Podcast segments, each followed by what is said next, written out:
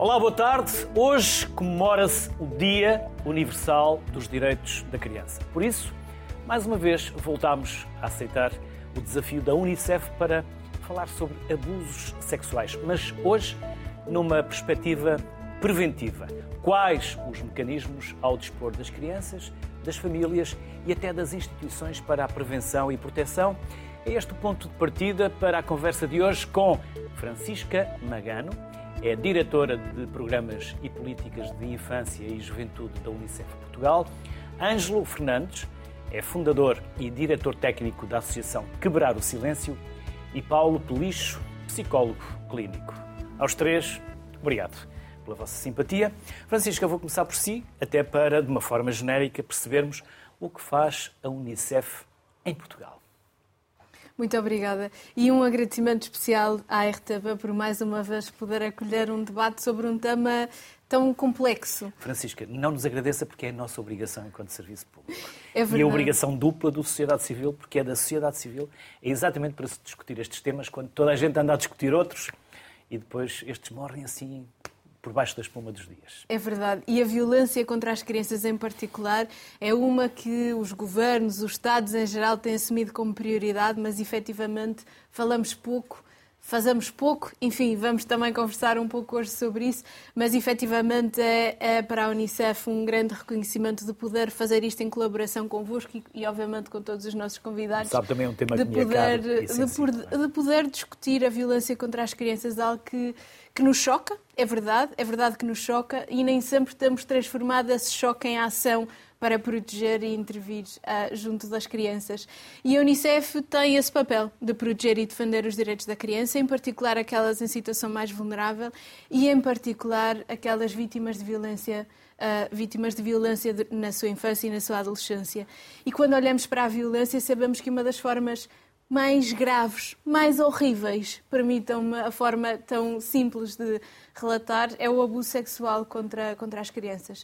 Uh, e no dia em que celebramos 34 anos da, da, adoção da Convenção sobre os Direitos da Criança, o momento em que todos os Estados uh, se comprometeram uh, na Assembleia Geral das Nações Unidas de defender os direitos e que Portugal, no ano seguinte, ratificou a Convenção, achamos que é o momento, o momento certo. 34 anos pode parecer, pode parecer muito, em democracia não é assim tanto. Uh, e efetivamente é tempo de acelerar os esforços de proteger as crianças. E, e, hoje estamos numa conversa sobre prevenção, mas permitam-me começar uh, por relatar um caso que, que, que, soube esta semana de mais uma criança de 4 anos que, numa festa de aniversário, foi vítima de abuso sexual uh, por um adulto uh, conhecido da, da família que estava nessa festa de aniversário. E é exatamente estas situações que temos que prevenir. São estas situações que não podemos deixar que continuem a acontecer e estamos a falar de uma criança de 4 anos, podíamos estar a falar de um adolescente de 14, de 15, de qualquer criança que fica efetivamente numa situação muito, muito, muito vulnerável.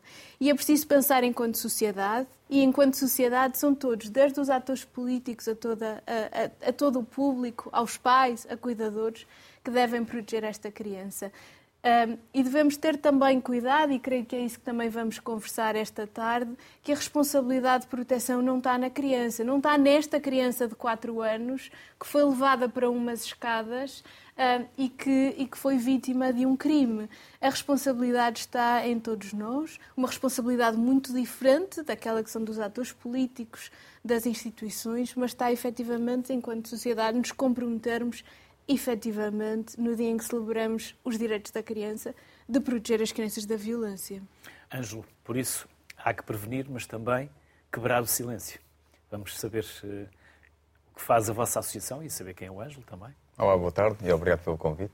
Um, a Quebrar o Silêncio é a primeira associação em Portugal que presta apoio especializado para homens e rapazes vítimas de abuso sexual. Pronto, este é o nosso foco, é muito especializado nos homens e rapazes vítimas de abuso sexual, mas também uh, uma ação paralela é aqui o contributo também para a prevenção da violência sexual contra crianças, partilha de orientações para pais, mães e pessoas cuidadoras. Portanto, temos aqui esta, esta dimensão não só no apoio para homens sobreviventes, mas também uh, trabalhar na área da prevenção. A prevenção é um tema complexo e eu, eu, diria que nós não estamos sequer no início da conversa. Estamos a, inici, estamos a tentar iniciar essa conversa é um desafio grande. Nós uh, sentimos no nosso dia a dia que realmente os pais e as mães e pessoas cuidadoras não têm as noções base sequer para estarem preocupados e preocupadas com este tema. Uh, ou seja, a maioria dos pais e das mães que nós temos em contacto tem uma falsa noção de segurança. Acreditam em ideias erradas, como que vão se perceber que a criança foi abusada sexualmente, vai, vão perceber alguns sinais, ou que a criança vai partilhar com os pais que foi abusada sexualmente, uh, que os adultos uh, próximos vão partilhar com os pais se tiverem conhecimento. Portanto, vivem numa falsa noção de segurança. E esta uh, noção faz com que também fiquem, fiquem mais vulneráveis e que não pratiquem orientações para a prevenção e que deixem as crianças ainda numa situação de vulnerabilidade. Quando nós falamos de prevenção, eu acho que é sempre também importante referir dados nós sabemos que o Conselho da Europa refere que uma em cada cinco crianças é vítima de abuso sexual durante a infância. Portanto, se é uma em cada cinco crianças, eu costumo dizer aos pais às mães que se pensarmos numa turma com 25 crianças, estamos a falar de 5 crianças por turma. Isto para dizer que numa escola com apenas 10 turmas, já estamos a falar de um universo de 50 crianças. Isto para ver se os pais e as mães começam a acordar um pouco. Eu não, eu não, não gosto de alarmismo, ou seja, não quero uh, passar a mensagem que é impossível ou que todas as crianças vão ser abusadas, mas também é preciso começar a ter uh, a real noção de que se falamos de uma em cada cinco crianças, então, numa turma de 25 crianças, aquelas cinco crianças são filhas de alguém. Não é? E nós sabemos que a maioria destas crianças não falam com os adultos, não partilham suas histórias e só o fazem muito mais tarde quando são pessoas adultas, ou seja, quando já são como somos nós, os nossos amigos, os nossos colegas de trabalho, os nossos familiares. Portanto, isto só para dar assim, uma pequena introdução do quão uh, complexo este tema pode ser. Já o vamos dissecar, porque infelizmente existe e tantas vezes fica escondido. Uh, e outras, somos nós quase que não queremos olhar para eles. E o Paulo? O Paulo, o que faz e sabermos um pouco mais também sobre si e depois passarmos à conversa, claro. Ok, então sou, sou o Paulo, exatamente, sou psicólogo. Uh, e o meu percurso profissional tem estado muito ligado à intervenção em abuso sexual infantil.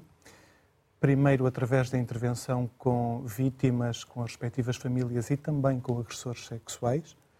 E, mais recentemente, a partir também da formação de profissionais e de advocacy para um tema que, de facto, tem de estar na ordem do dia porque eu estava a ouvir o Ângelo, a ouvir exatamente estes números, e nós pensamos no abuso enquanto crime, e é inquestionavelmente um crime, mas é também um problema de saúde pública.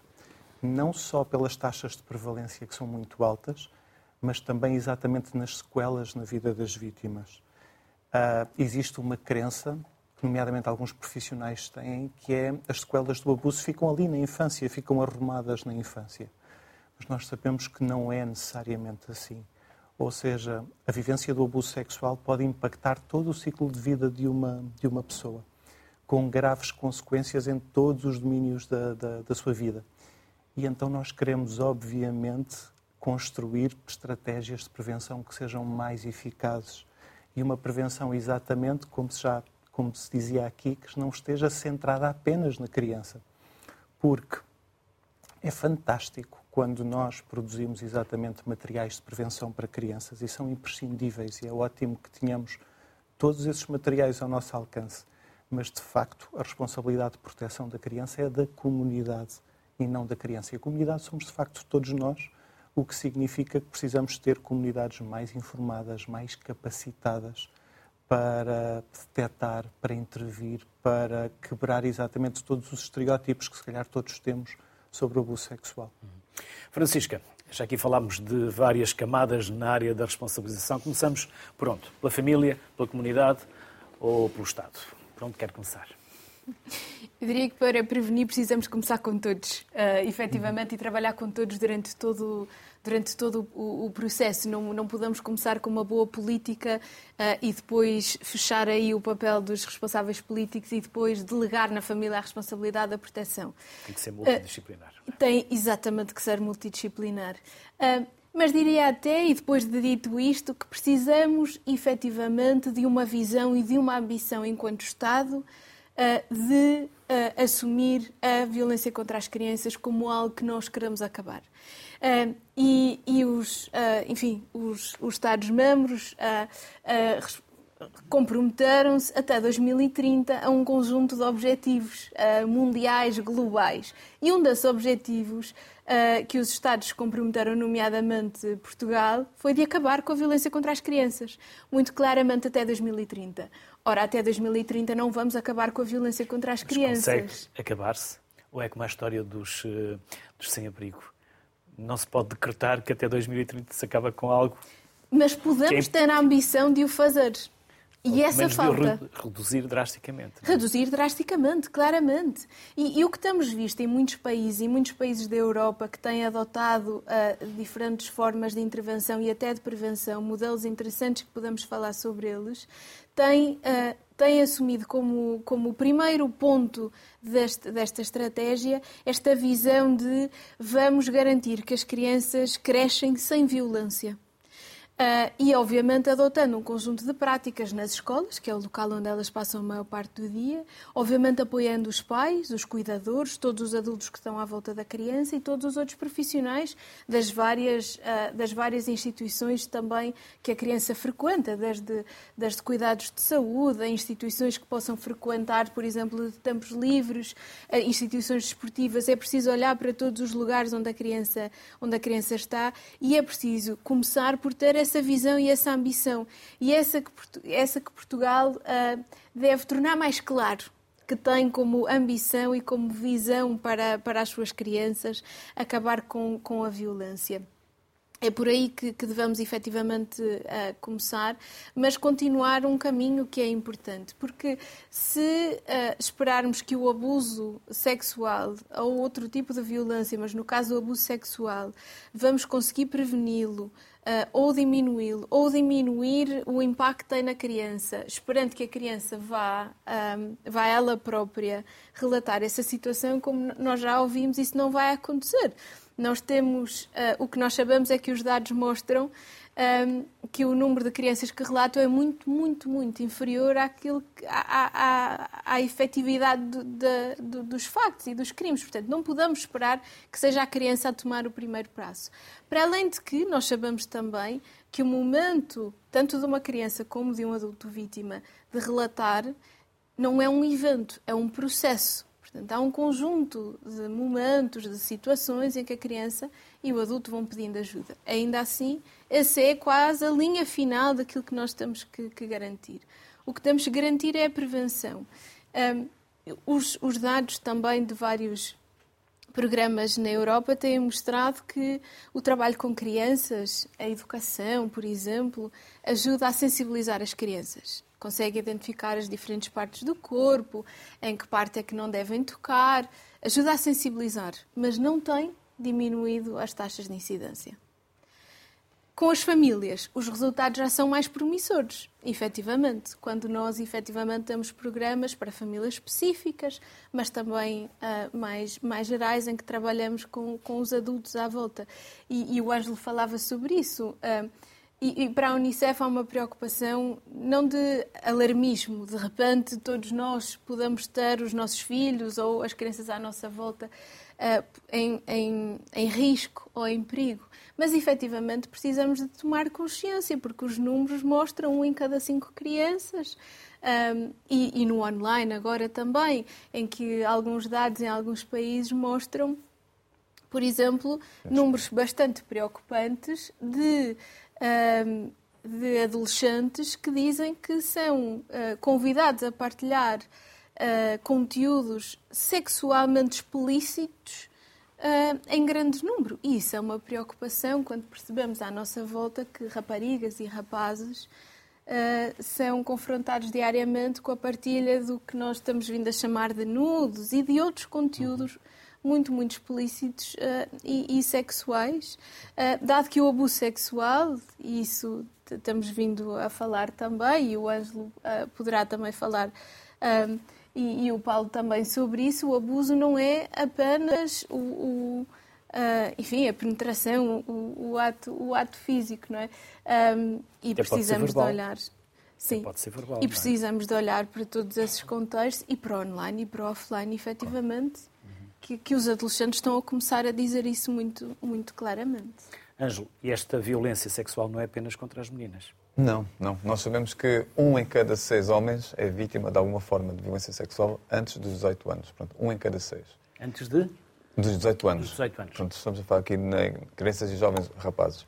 E, e, é, e é, é, curioso, porque quando apresenta esta estatística de um em cada seis num seminário, numa conferência, os poucos homens que normalmente estão a assistir, normalmente há poucos homens, é natural vê-los olhar uh, para o lado e contar quantos homens estão presentes para, para ver a estatística. Porque este número não é conhecido. Não é, nós não temos aqui uma representação e nós sabemos que a violência sexual afeta maioritariamente mulheres e raparigas. Disso não há dúvidas mas a nível de representatividade nós não temos essa, essa representatividade. Uh, falta campanhas, falta materiais, nós não temos, até a própria OMS, não é a Organização Mundial da Saúde, refere que a nível de, um, de, literatura e de estudos há um atraso de 20 anos face ao trabalho que já tem sido feito com mulheres e raparigas. O que acontece na área dos homens e dos rapazes em que existem também aqui alguns estigmas que são específicos aos homens, não é? Nomeadamente aquelas uh, ideias mais tradicionais da masculinidade, Portanto, um homem que é homem não chora, um homem que é homem não procura ajuda, homem que é homem resolve os seus problemas sozinho, uh, homem que é homem não é vítima de violência sexual, ponto final, não é? Portanto, todas estas crenças acabam por contribuir para a manutenção do silêncio. Portanto, o silêncio já por si muitas vezes é, é garantido pelo próprio abusador, não é? Com, com as estratégias de manipulação que consegue silenciar as crianças. Não só, às vezes as pessoas pensam que é muito uma agressão, uma ameaça, se contares eh, eu mato a tua família, por exemplo, que também pode acontecer e acontece, mas muitas vezes o abuso sexual, esta manipulação é muito mais subtil, muito mais delicada, muito mais camuflada e as pessoas não entendem muitas vezes que, que a criança é levada, eh, é silenciada e depois a própria eh, sociedade e a família e estes mitos contribuem para a manutenção desse silêncio. E, e é isso que nós vemos na área dos rapazes. Nós sabemos, por exemplo, que no caso dos meninos, dos poucos que partilham, é mais comum partilharem quando são ainda pequeninos e normalmente partilharem mais com as mães, portanto aqui os papéis de género são importantes e à medida que crescem vai diminuindo a probabilidade de partilhar. Porquê? Porque começam-se a instalar os papéis de género, os estereótipos e aquilo que é esperado que um rapaz seja, que seja forte, que seja domina, dominador, não é? Que domina, que seja, às vezes até com comportamentos predatórios, não é? Os homens ainda são muito educados nesse sentido. E é este um, um pouco do universo que nós, nós, vivemos. Pegando um pouco naquilo que disse da, das políticas, eu tenho algumas reservas quando pensamos que, e temos que trabalhar sempre com as, com as crianças, com, os, com, as famílias e com, mas para mim a, a, responsabilidade máxima é do Estado português, ponto final. Porque nós não podemos, sem políticas, nós não podemos esperar que as famílias possam fazer algum trabalho com as crianças. Porque se as famílias não forem uh, informadas, sensibilizadas, não podem agir. Não é? E aí é muito importante, porque as famílias pensam que estão a agir para proteger e, e salvaguardar a segurança das crianças. Acreditam Agora a questão é, têm as informações corretas? Não sei se temos, não é? Isso é uma das questões. Portanto, pergunto, qual foi a última, a última campanha de sensibilização que viram uh, na televisão? Ou na rua, que, que, tenha sido promovida pelo governo? Não, não viram. Eu posso dar a resposta, não viram. Portanto, o Estado tem que realmente avançar com políticas que não sejam ambíguas, que tenham sólidas, que mesmo porque ainda agora nós temos uma, uma proposta da Comissão Europeia para combater até a questão do abuso sexual online e Portugal ainda não se posicionou. É dos poucos países dos 27 que não se posicionou. E nós não, nós não compreendemos essa ambiguidade. Nós não podemos achar que as crianças não estão protegidas. Não estão protegidas, não estão. Portanto, nós temos que realmente ter um, uma política que seja sólida e robusta e diga não, as crianças uh, têm que ser protegidas, primeiro pelas instituições onde elas estão, as escolas e outras, depois pela família e depois pelos, por outras pessoas, nomeadamente uh, os cuidadores e afins. Agora, que é importante, e, e, isto nós podemos falar de casos concretos, de exemplos, é não podemos é nunca passar a responsabilidade para as crianças. E isso existem vários materiais de prevenção primária que colocam na criança o peso e a responsabilidade de identificar um abusador, de identificar que está a ser manipulada e, e, e seduzida por um abusador, de dizer que não, de gritar, de espernear, de fugir, de denunciar, e isto para nós é, é gravíssimo. É gravíssimo porque contribui para a revitimização da criança e para a autoculpabilização do abuso. E o Paulo, enquanto o Alexandre, o, o Ângelo falava, foi concordando, especialmente nesta história da, da culpabilização sobre a criança e da desresponsabilização do Estado. Exatamente, sim, concordo em, em absoluto, subscrevo. Porque, de facto, e focando esta questão da, dos materiais de prevenção, Eu acrescentava ainda um outro dado, e referindo umas estatísticas dos Estados Unidos, e que são coincidentes com outros números que nós, que nós conhecemos. Em 80% das situações, o agressor está dentro de casa e é uma figura muito próxima daquela criança. E é simultaneamente um agressor e muitas vezes uma figura de afeto, ou que supostamente deveria proteger, cuidar daquela, daquela criança. E então, quando nós dizemos exatamente através da prevenção que a criança pode identificar, pode dizer, pode, pode gritar, tudo, tudo aquilo que o Ângelo referiu anteriormente, estamos de facto a colocar uma responsabilidade imensa nos ombros de uma criança que provavelmente seria demais para um adulto gerir, mais ainda porque estamos a falar exatamente de crianças que estão num outro nível de desenvolvimento. Falando concretamente do Estado, eu acho que é importante nós notarmos que, ao contrário de outros países europeus, Portugal não tem um modelo de intervenção em abuso sexual infantil. Há uma enorme uh, diversidade de práticas e de procedimentos em todo o país, sendo que não existe propriamente uma visão de especialização da, da, da intervenção, que seja geral a todo o país. Há, obviamente, núcleos que são especializados nessa intervenção não existem diretrizes como articular entre os diferentes serviços, porque sim, o abuso é uma questão de justiça, mas não é apenas uma questão de justiça. É também uma questão de saúde, é também uma questão de educação, e hoje estamos a falar aqui exatamente na questão da, da prevenção e educação, é, é, é fundamental. E uh, não existe consciência exatamente desta visão multidisciplinar sobre a problemática. E isto traduz de facto num conjunto de práticas que muitas vezes revitimizam as crianças. E nós precisamos de perceber que, de facto, na forma como nós estamos a funcionar neste momento, por excelentes que sejam os profissionais, e obviamente que há profissionais excelentes a trabalhar nesta área, por serviços que são excelentes a trabalhar na, na, na área também, um conjunto de práticas, nomeadamente a repetição, o mais, mais óbvio, talvez, a repetição de declarações a que uma criança é sujeita, é uma forma de revitimizar e de retraumatizar exatamente pelo, pelo sistema. E isso nós queremos, obviamente, uh, diminuir. Por outro lado, eu acho que é importante notar que uh, para a prevenção os profissionais são absolutamente fundamentais. E não se percebe como é que profissionais que estão na primeira linha de intervenção com crianças, e poderia estar a falar de pessoas da área de profissionais da área da educação, da saúde, da proteção também, não têm exatamente formação específica nesta área sobre como intervir, como detectar, como perceber. Uh, e isso é fundamental. Os profissionais sentem essa necessidade, não há uma resposta de facto que, que lhes seja uh, oferecida, à, à exceção de iniciativas pontuais, e isso nós temos também de facto que repensar se nós queremos trabalhar a prevenção. Hum.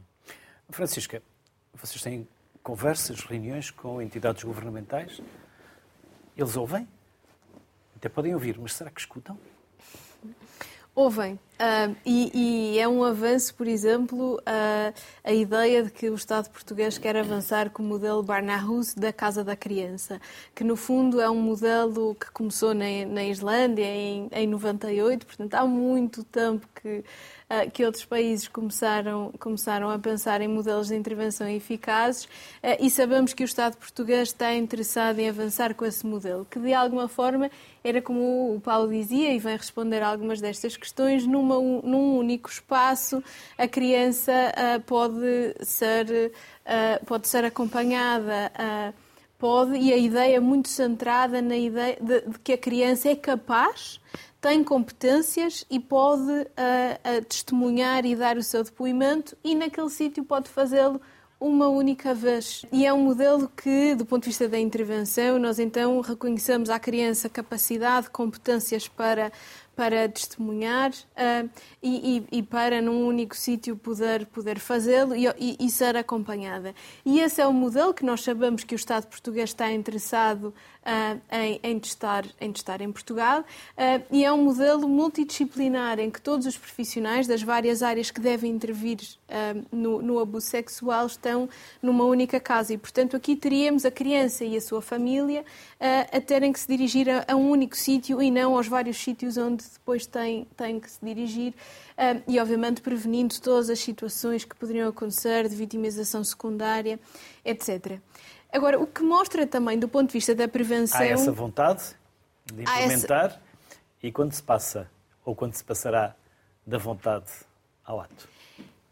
Esse é mais complexo e é isso que é preciso reconhecer. É que construir uma casa da criança não é só arranjar um sítio físico onde eu ponho os vários profissionais todos a fazerem a sua função separadamente, mas num único espaço. É efetivamente, e em alguns países, como na Islândia, não foi um processo do dia para a noite, foi um processo de sensibilização das várias áreas, das várias eh, forças policiais, da, da, da educação, da psicologia, de todas as áreas que, que importa aqui uh, na, na resposta ao abuso sexual, de trabalharem em conjunto. E isso é algo que nós devemos começar não só olhar para a intervenção, mas olhar na prevenção, no momento em que os profissionais trabalham em conjunto.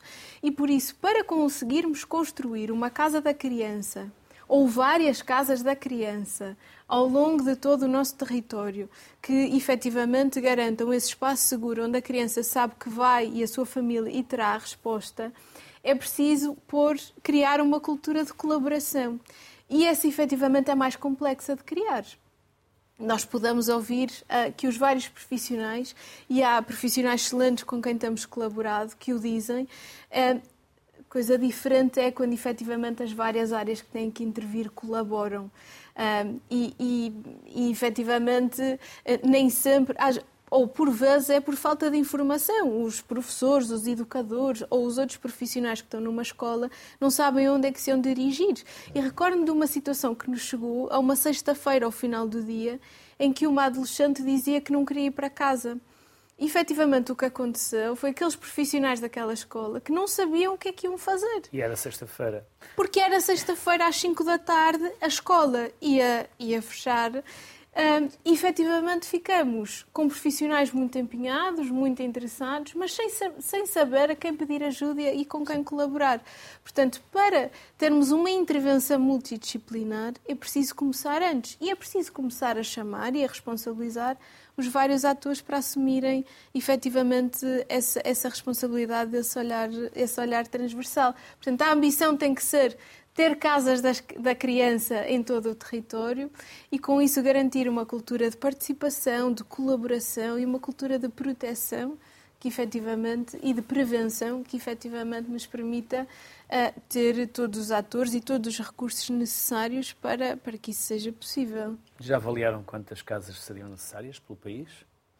Continente e ilhas? Nós sabemos que há vários modelos em vários países, na Croácia, não só na Islândia, a Alemanha também está a fazer este trabalho, e alguns modelos, dependendo da dimensão do, do país, que são modelos muito centralizados, uh, e portanto centralizados que depois uh, têm algumas ramificações, mas há modelos também uh, municipalizados, em que são os próprios municípios que assumem, que assumem estes, estes modelos.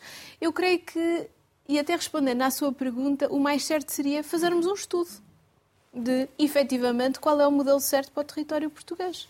É um modelo que, que, tem que estar centrado ou envolver os municípios, agora com a descentralização. É um modelo mais centralizado, que é o que melhor responde. Efetivamente, nós precisamos de um estudo em Portugal, não apenas olhar, para olhar para números, mas para olhar para o sistema. Nós percebemos noutros países que muitas das crianças vítimas de abuso sexual recorreram ao sistema de proteção antes. Isso é, isso é algo até corajoso dos próprios governos assumir que o sistema falhou e mudá-lo. E de alguma forma é um pouco, diria, se, se pudermos pôr isto na coragem, assumir essa, essa coragem, essa responsabilidade de olharmos para o nosso sistema ou para os sistemas de proteção e percebermos onde é que ele tem que ser melhorado e então onde é que devemos localizar as casas da criança. E esse sistema de assumir o erro ou que falhamos é nosso ou é mais nórdico de outros países mais desenvolvidos? É claramente. Nós temos esta tentação sempre de esconder o nosso nosso erro e a nossa falha? É claramente nórdico. Nós não temos uma cultura de avaliação de políticas públicas nas várias áreas e a Unicef tem trabalhado em várias áreas e essa cultura de avaliação de políticas públicas não existe, nós sabemos. E para avaliar uma política pública não é eu, passado um ano de adotar uma, uma política, vou avaliar se ela teve efeito.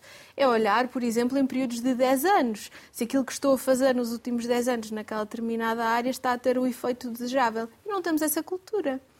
Mas exatamente estes debates e este convocar das, dos vários profissionais das áreas para olhares também multidisciplinares, eu creio que é, e também com a RTP, porque a comunicação social tem um papel muito importante em pôr os temas na agenda, de devermos uh, efetivamente avançar uh, e de alguma forma contribuir uh, e estimular este debate para avaliarmos as políticas públicas. E, neste sentido, avaliarmos o sistema de proteção e perceber onde é que o temos que melhorar.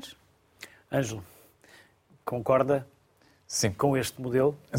O modelo uh, tem que conhecer melhor, que eu já, já, eu já sou também que, que estão a tentar Ângelo e Paulo, perguntar cá. Uh, a minha questão é sempre na, na, parte da formação, porque nós podemos uh, adotar hoje um modelo e dizer, ok, Portugal agora estou o modelo Barnhouse, e, e, e eu... Mas fica-se pelo modelo. E não é só, é exatamente, é formação. É, é, é por isso que quando, quando, falamos de prevenção, este ano temos falado muito na prevenção, que a prevenção tem que ir para as escolas, tem... e, e costumo sempre dizer, calma aí, porque nós não podemos, por exemplo, pedir que os professores agora comecem a, a ensinar mandarim a partir de hoje. Não, tem, tem que aprender a língua, como é óbvio. Nós não podemos exigir que, por exemplo, nos professores, e quando falamos na, nas escolas, é, é importante falar, não são só os docentes, são os assistentes operacionais, qualquer pessoa que lide com crianças, seja em contexto escolar ou não tem que ter formação nesta área. Claro que tem, as, as, formações têm que ser diferentes, não é? Porque as responsabilidades, por exemplo, da polícia são diferentes de um psicólogo, de um psicólogo, de um assistente operacional, de um pediatra por aí fora. Mas há base, há um conjunto para nós que é o básico, é, o que é violência sexual, como é que o abusador chega às crianças, como é que elas, porque é que as crianças são silenciadas, porque é que não partilham, quando partilham, normalmente como é que essas partilhas não são reconhecidas pelos adultos, as consequências, o que é trauma. Portanto, todos estes temas têm que ser dominados por qualquer profissional que trabalhe, lide com crianças e jovens. Portanto, antes de adotar um, um, um sistema, é preciso formar as pessoas nesse sistema. E antes disso, não é? E as famílias não têm esta informação. Os profissionais não têm esta informação. Nós preocupa-nos, por exemplo, nas escolas, quando nós colocamos a questão dos anos, se chegasse uma criança e partilhasse explicitamente, e quando digo explicitamente é que não houvesse margem para dúvidas que foi vítima de abuso sexual, o que é que fariam? Não há uma resposta única.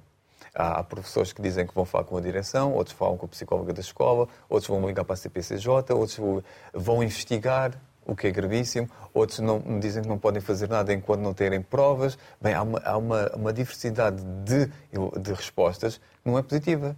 Quando nós sabemos que, por exemplo, estes funcionários, por serem públicos, têm o dever de denunciar porque é um crime público. Mas não sabem sequer, muita gente não sabe que o crime sequer é de natureza pública.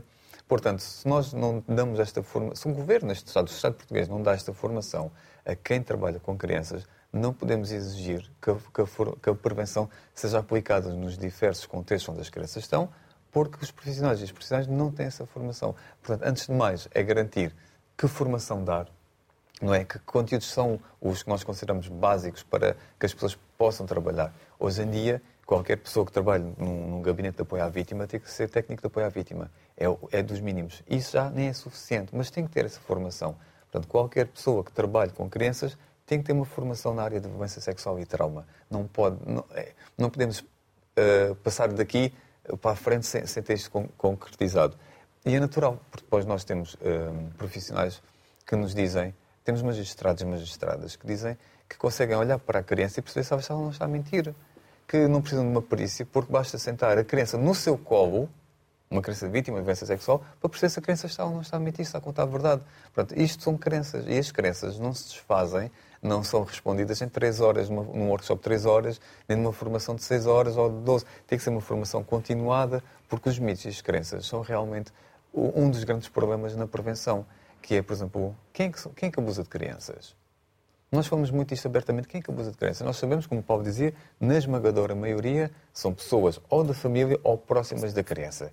Que pode ser um vizinho, um amigo de família, pode ser um professor, alguém da, da, da escola, não importa.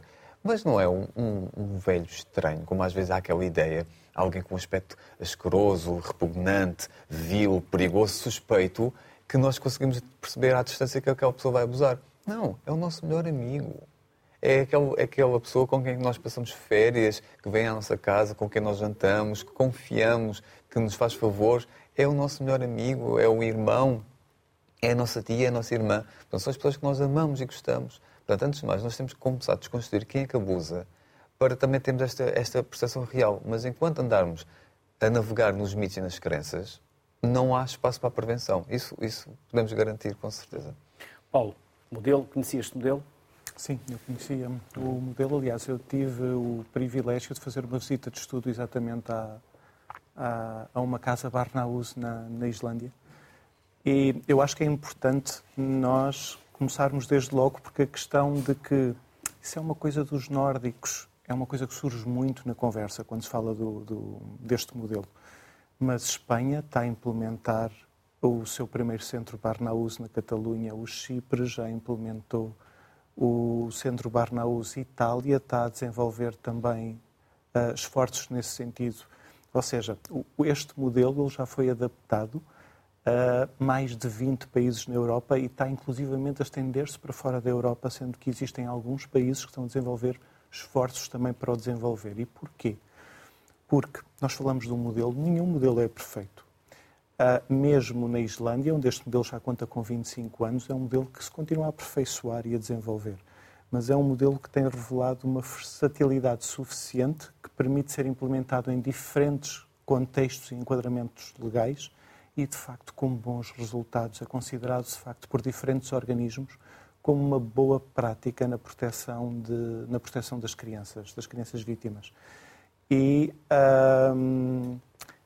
implica, de facto, uma coisa que é uh, geralmente difícil, que é a articulação e a mudança de procedimentos.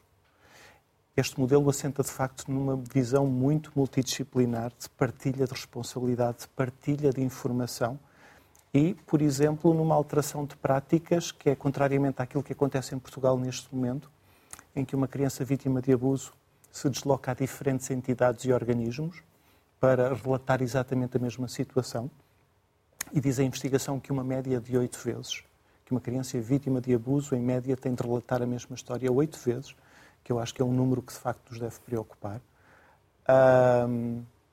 Temos de facto uma rede no modelo Barnaus que funciona de facto enquanto rede e que se desloca até a criança. São exatamente os profissionais da área da investigação, da proteção, uh, da, da, da saúde física, da saúde mental, que estão exatamente naquela casa, que está adaptada às características de uma criança ou seja, pretende que seja de facto um ambiente muito child-friendly e desde o primeiro momento, desde as primeiras declarações da, da, da, da, criança, são tomadas todas as medidas que são necessárias para a sua proteção e para, de facto, poder ajudar a ela e à família. Quando eu falo de família, falo dos elementos não agressores da sua, da, da, da sua família. E isso, de facto, faz diferença, porque uma das coisas que nós nos confrontamos em Portugal é com enormes desfazamentos em termos de tempos, do tempo judicial, do tempo terapêutico da criança, de procedimentos que se atropelam, de que uma parte deste, deste sistema, vou-lhe chamar, deste, de, do sistema que apoia a criança, uma parte do sistema trabalha para que a criança se lembre de cada pormenor, porque isso é importante para a investigação, e outra parte do sistema vai trabalhar para que a criança esqueça, e em simultâneo. Então, nós de facto colocamos muitas vezes as crianças nesta uh, posição que é muito paradoxal e que este modelo permite de facto reduzir este tipo de, de, de questões. Francisco, o que falta? Uma comissão interministerial, juntando vários ministérios? Falta efetivamente a entidade em Portugal que possa uh, possa definir essa visão que falava no início de todas as crianças têm direito a crescer sem violência.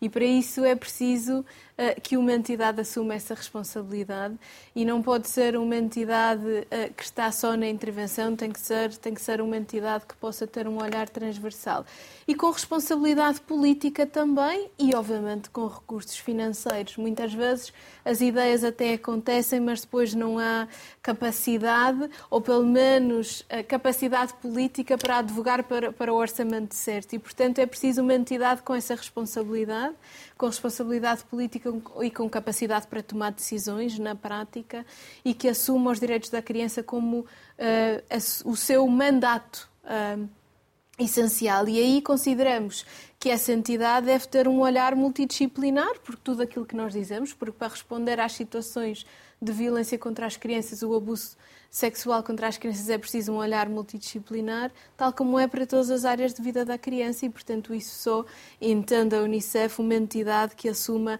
efetivamente esse olhar multidisciplinar da criança é que seria, é que seria importante. Seria uma nova entidade? Um, Há vários países que têm testado diferentes modelos e, mais uma vez, Portugal podia olhar para os diferentes modelos e não numa lógica só dos nórdicos fazem, mas só eles conseguem fazer, mas outros que têm adotado até as abordagens dos nórdicos. Ah, mas temos vários países, França, Espanha, que têm, têm adotado diferentes modelos, tanto a Secretaria de Estado da Criança, ou o próprio figura ah, que depende do Primeiro-Ministro, como em França, responsável uh, pelos assuntos da criança, ou até comissões que têm efetivamente.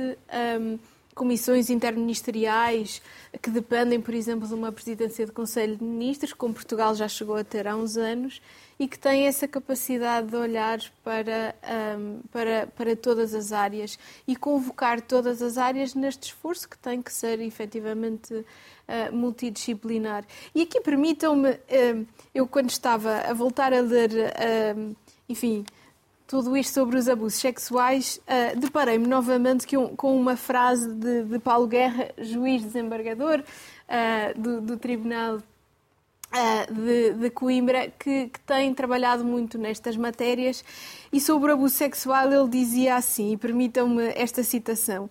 O menor violentado na sua sexualidade deixa de ser sujeito do seu próprio destino, da sua própria história sonhada, projetada ou construída a história que lhe vão impor ultrapassa em velocidade e substância. Eu creio que é efetivamente isto que nós devemos pôr em causa e não permitir que a criança é, deixa de ser sujeito do seu destino. Ela tem que ser. E nós na Unicef dizemos muito que a criança tem que poder ser aquilo que ela quiser uh, e que a história não tem que impor o seu destino. A criança deve ter, enquanto sujeito de direitos, deve ter efetivamente uh, direito a poder ser o que quer e a poder crescer e desenvolver-se na, na, sua plenitude. E a violência contra as crianças e o abuso sexual contra as crianças é, e dizíamos no início desta conversa, deixa marcas para o resto da vida e não apenas na infância, e de alguma forma. Um, o abuso condena o seu destino e não podemos permitir que isso, que isso aconteça. Ângelo, o homem demora mais tempo do que a mulher? Uh, sim, não. a resposta é complexa. Um, nós não, não existe um guião uh, para as vítimas, homens e vítimas mulheres, ou para as vítimas em geral. Sabemos que uh, há um trabalho ainda por fazer na área dos homens, na desocultação deste crime, de partilhar casos no sentido de testemunhos, para os homens perceberem, porque o que acontece muitas vezes é que os homens não sabem que também podem ser vítimas de, de, de, violência sexual. Apesar, por exemplo, no Código Penal não, não, não distinguir por sexo. O Código Penal não tem essa dimensão. Mas, muitas vezes, como não há esta conversa ainda assumida no, no espaço público, no espaço político, muitos homens não, não sabem que podem ser vítimas deste crime. Portanto, demoram mais tempo a identificar, eh, demoram mais tempo a falar. Muitas vezes têm que, uh, sentem a pressão que têm que uh, resolver por eles próprios o, o abuso, não é? esta questão do trauma que falamos, muitas vezes é o tempo que temos estado aqui também fala, o tempo da vítima. É preciso nós respeitarmos o tempo da vítima, porque muitas vezes acontece-nos nós, um, um homem enviarmos um e-mail e, e, dizer-nos que demorou seis meses até enviar este e-mail. Portanto, apaga, reescreve, deixa-nos rascunhos uh, e, e, envia durante seis meses. Nós respondemos e se calhar demora um outro ano até voltar a responder, porque tem que estar no seu tempo, tem que ser tipo preparado e disponível para avançar. Uh, isto é importante nós percebemos. Na questão dos homens, temos estas questões também muito associadas à masculinidade tradicional. Uh, do homem não pode mostrar vulnerabilidade, chorar é uma fraqueza. Também trabalhamos isto para que os homens possam perceber. E, e é fundamental que, por exemplo, nós quando partilhamos testemunhos no nosso site, recebemos sempre mais pedidos de apoio porque há outro homem que lê e pensei, foi isto que eu pensei, afinal não estou sozinho, não, não fui um caso raro, não fui um caso único, não sou exceção à regra. E aqui também é importante perceber uma coisa, que é o que é que é violência sexual? Ou seja, quando, já há pouco falámos dos atos penetrativos, quando existe uma ideia limitada de que violência sexual é só quando há violação ou atos penetrativos, estamos a excluir uma grande porção de vítimas que não houve atos penetrativos ou até pode não ter havido toque sequer, não é? Então muitas vezes as vítimas ficam uh, confusas, ficam sem saber uh, se o seu caso foi ou não foi violência sexual. Pode ter sido qualquer outra coisa, pode ter sido uma experiência desconfortável, estranha, mas não identificam como violência sexual porque ainda existe esta ideia que, se não houver atos penetrativos, não há violência sexual. Portanto, há aqui um conjunto de mitos que nós temos que sempre trabalhar.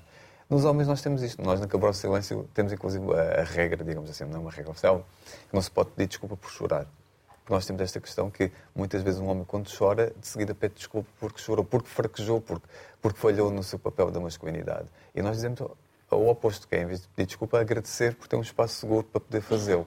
Uh, e este um pouco também do nosso dia a dia, que é lidar. Uh, aqui nós dizemos que trabalhamos com três pilares, que é a violência sexual, trauma e as masculinidades. Não é? E nós que a violência sexual sendo um crime até de género, temos que, ser, temos que ter uma especial uh, sensibilidade às questões de, das mulheres e dos homens. Portanto, há aqui diferenças, não na forma, não estamos a falar de biologia, estamos a falar das questões sociais, como é óbvio, mas que temos que perceber esta, esta dimensão do, do, do, tempo interno, o que é que leva uma vítima a partilhar a sua história, porque é que chegou este momento e não foi mais cedo, não é? Porque é que não foi ontem, porque é que não é amanhã. Paulo, e onde fica o abusador? Até para que ele não reincida. Hum. Essa é uma pergunta muito difícil de responder. porque nós temos muitas vezes uma visão sobre exatamente o abusador, o agressor, como, ok, esta pessoa vai ser trancada na prisão durante o máximo tempo possível e como se isso resolvesse toda, toda a questão, para o agressor e para a vítima. Um, e, de facto, o agressor precisa de ajuda para não voltar a ter o mesmo tipo de comportamentos. Nós muitas vezes centramos-nos naquela criança, protegemos aquela criança, mas se o agressor não puder beneficiar de ajuda especializada, vão haver outras vítimas lá à frente.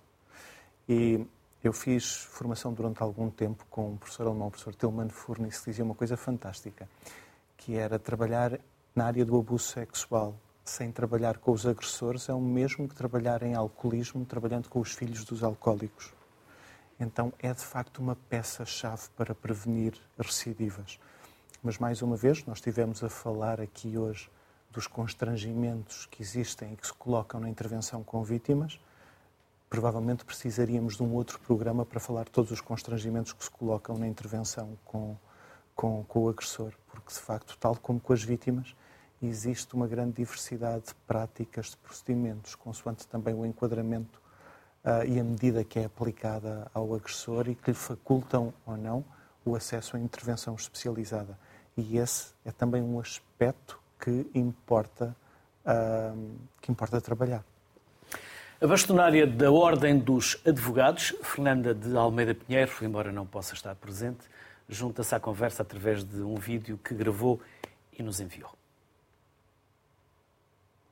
Estamos aqui hoje para celebrar a Declaração dos Direitos da Criança. É um dia muito importante para a Ordem dos Advogados, porque é um dia que assinala uh, algo que foi uh, feito em documento escrito em 1959 e que é fundamental para garantir que as crianças tenham voz, para que as crianças sejam ouvidas. Naturalmente que um caminho longo já foi feito nesta matéria, mas continuamos a ter muitas preocupações, algumas delas inclusivamente emanadas do próprio Conselho da Europa, que vai no próximo e muito em breve falar sobre estas matérias. É importante os direitos que as crianças têm a nível da justiça, a nível processual, que seja ouvida a sua voz, que seja garantida a presença de um advogado para assegurar os seus direitos processuais que seja eh, por parte de, do Tribunal sempre tido em linha de conta o seu superior interesse, porque isso é que é fundamental e isso é que é fazer cumprir a Convenção. Sabemos bem que é uma matéria muito difícil, que é uma matéria que muitas vezes leva tempo a ser resolvida, mas as crianças não têm tempo eh, porque são crianças e vão crescer sem uma decisão sobre as suas vidas e pior ainda se essa decisão não for tomada de acordo com aquilo que é o seu superior interesse. É ela o principal ator desta, desta, desta, deste litígio e deste, deste processo e por isso nós, enquanto sociedade e especialmente a justiça, tem que ter essa, eh, essa realidade em mente quando nós tratamos destes processos das crianças. É absolutamente essencial que sejam dotados os tribunais de meios para poder ouvir as crianças em segurança, sem estarmos perante uma situação de, de desconforto dessa criança, quando falam sobre temas tão sensíveis como o seu abuso sexual, como as questões que muitas vezes uh, são, são cometidos, estes abusos, como sabemos, por pessoas de muita confiança, por familiares próximos e têm que ter condições para ser ouvidas em segurança e com a possibilidade de poderem dizer aquilo que sentem, aquilo que aconteceu na realidade. Temos hoje aqui na Ordem um pequeno, uma pequena conferência sobre essa matéria que tem a ver com os abusos sexuais de menores. Vamos ter também uma exposição, vamos inaugurar uma exposição que tem a ver com as crianças em ambiente de, encarcerar, de encarceramento. Também elas têm que ter os seus direitos devidamente observados, mesmo quando as suas mães estão encarceradas, e é importante a, a manter estas questões. A Ordem dos Advogados é uma ordem que tem como atribuição a defesa do Estado de Direito Democrático e, naturalmente, não poderia deixar nunca passar em branco esta data tão importante para as crianças portuguesas e do mundo inteiro. Um minuto para cada um, para conclusões finais, para aquilo que eventualmente até ainda não tivessem oportunidade de ter dito. Francisca, comece por si. É, é urgente, é, efetivamente, a nossa mensagem hoje aqui é que é urgente prevenir e intervir no abuso sexual de crianças. É urgente esta, esta ambição que o Governo, que o Estado, eh, não apenas o Governo, a Assembleia da República também tem que assumir de garantir que nenhuma criança uh, vive Uh, num ambiente de, de, violência e que todas as crianças, no dia em que nós celebramos 34 anos da adoção da Convenção sobre os Direitos da Criança, possam efetivamente ter os, todos os seus direitos garantidos. E para que isso aconteça é preciso que cresçam sem, sem violência e sem abusos sexuais. E, portanto, a mensagem da Unicef é efetivamente que este é um momento de ação. Começámos o ano 2023 uh, com relatos muito chocantes daquilo que estava a acontecer em Portugal em termos de abuso. Está na hora de pegar nisso tudo, pegar em todo o conhecimento que existe sobre a realidade e aplicar também com toda a evidência daquilo que tem funcionado para proteger as crianças. Ângelo. Sim, subscrevo as palavras da, da Francisca. Acho que realmente é um está na altura de avançar, é, mas também com cuidado, ou seja, dar passos sólidos na prevenção, na formação de profissionais que trabalham e lidam com crianças e não deixar nenhuma vítima uh, esquecida. Acho que isto é importante, seja homem, mulher, menino, menina. Uh, é importante que nenhuma vítima se sinta excluída, porque rapidamente nestas conversas, quando nós falamos de casos e damos exemplos, um, enquanto podemos, se calhar, apelar a algumas vítimas que se identificam, também podemos estar por, por oposição a, a, dizer outras vítimas que, afinal, a, sua, a tua história não é reconhecida e é importante perceber que, independentemente das características, de, das condições, do contexto, a criança nunca tem responsabilidade nem culpa daquilo que passou e pode e deve procurar ajuda. Portanto, e sim, estamos num, num momento chave e, e é urgente que o Estado português avance de uma forma sólida e sem margem para ambiguidades. Eh, acho que é essa também a mensagem. Paulo. Sim, estratégia já. Eu acho que é necessário, de facto, criar aqui um conjunto de estratégias, de planos, de programas, do que quer que lhe queiramos chamar, mas para, de facto, uh, enquadrar a intervenção em abuso sexual. Eu acho que é importante também deixar aqui uma mensagem que é Uh, para quem houve uma revelação de, de, uma criança vítima de abuso, e pode ser muito duro ouvir uma revelação de, de, abuso, eu devo ter ouvido dezenas, e eu costumo sempre dizer foi tão dura a primeira como a última que ouvi. é importante perceber que essa pessoa pode ter um papel muito importante na vida daquela criança e que se aquela criança escolheu aquela pessoa para revelar, é porque de facto existe uma confiança, uma segurança, o que quer que seja, que facilitou essa revelação.